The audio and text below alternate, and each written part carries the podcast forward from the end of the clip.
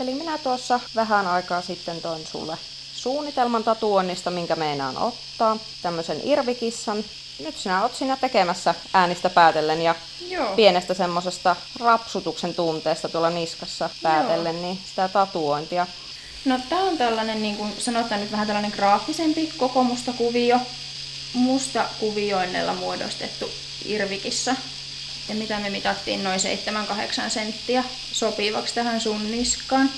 Tällainen työ on semmoisen 100-120 arvoinen. Inkku Escobar, mitä tatuoinnit on? Tatuoinnit on ihotaidetta, ihan yksinkertaisesti sanottuna. Millaisella neulalla sä työskentelet tällä hetkellä? Tää on tällainen tuota viisipiikkinen tatuointineula. Tässä on hahmotelmarajat sulle saanut aikaiseksi. Nyt käydään kertakiellon päälle läpi ennen kuin ruvetaan sitten mustia kohtia tummentelemaan. Ja tehdään sitten vähän isommalla neulalla se värittely. Miten syvälle tuo neula menee? No sanotaan, että ihan maksimissaan pari milliä. En yleensä laita niinkään syvälle. Että tuota, ei ole tarkoitus, että se muste lähtee leviämään siellä iho alla. Millaisia tatuointeja täällä otetaan eniten? No sitä on hirmu vaikea sanoa, että minkälaisia otetaan eniten. Et ideoita on kyllä niinku ihan niin paljon kuin on ihmisiäkin. Sanotaan, että tänä päivänä tekstejä menee, menee aika paljon. Että toi tribalivillitys alkaa pikkuhiljaa olla ohi. Tekstit on ehkä tällä hetkellä se in. Tämän jälkeen kun tatska on valmis, niin mä puhistelen sen, paketoin ja sen jälkeen alkaa sun vastuu sitten tässä tatuointihommassa, eli se hoito. Ja sitä tarvii pestä muutaman kerran päivässä, pitää se muutenkin puhtaana ja rasvata säännöllisesti paranemisen ajan niin, ettei se tatska pääse kuivumaan eikä siihen tulisi rupea, mikä vie sitten sitä väriä pois. Pari viikkoa hoitoa suurin piirtein. Monesti riittää vähän vähemmänkin, kun hyvin malttaa hoitaa.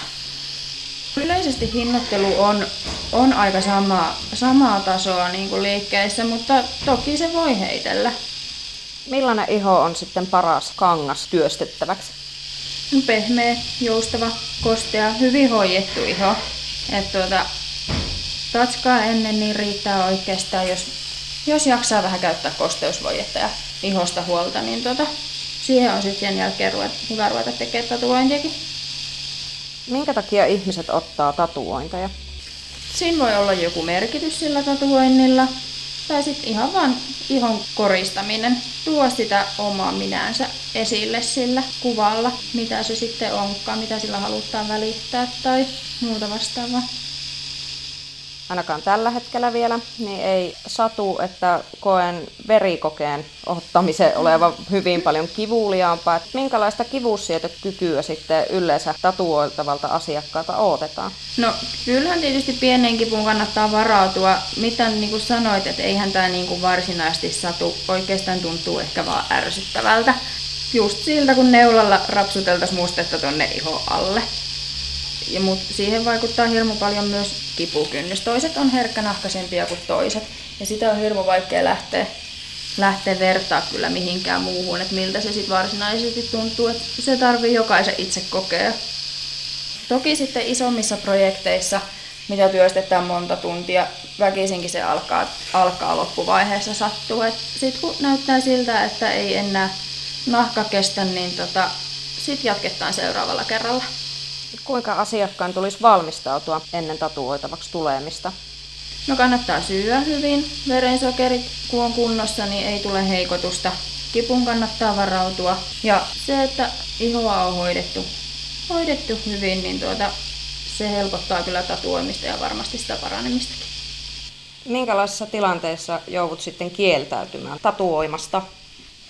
No, alaikäisille ei lähdetä tekemään tatuointeja samoin päihtyneille, sekaville. Et kyllä se tarvii olla sillä tavalla vakaasti harkittu. Harkittu homma ei myöskään tehdä, jos on veriteitse tarttuvia tauteja, niin ei lähdetä tekemään tatuointeja. Mistä tunnistaa ammattimaisen tatuoijan?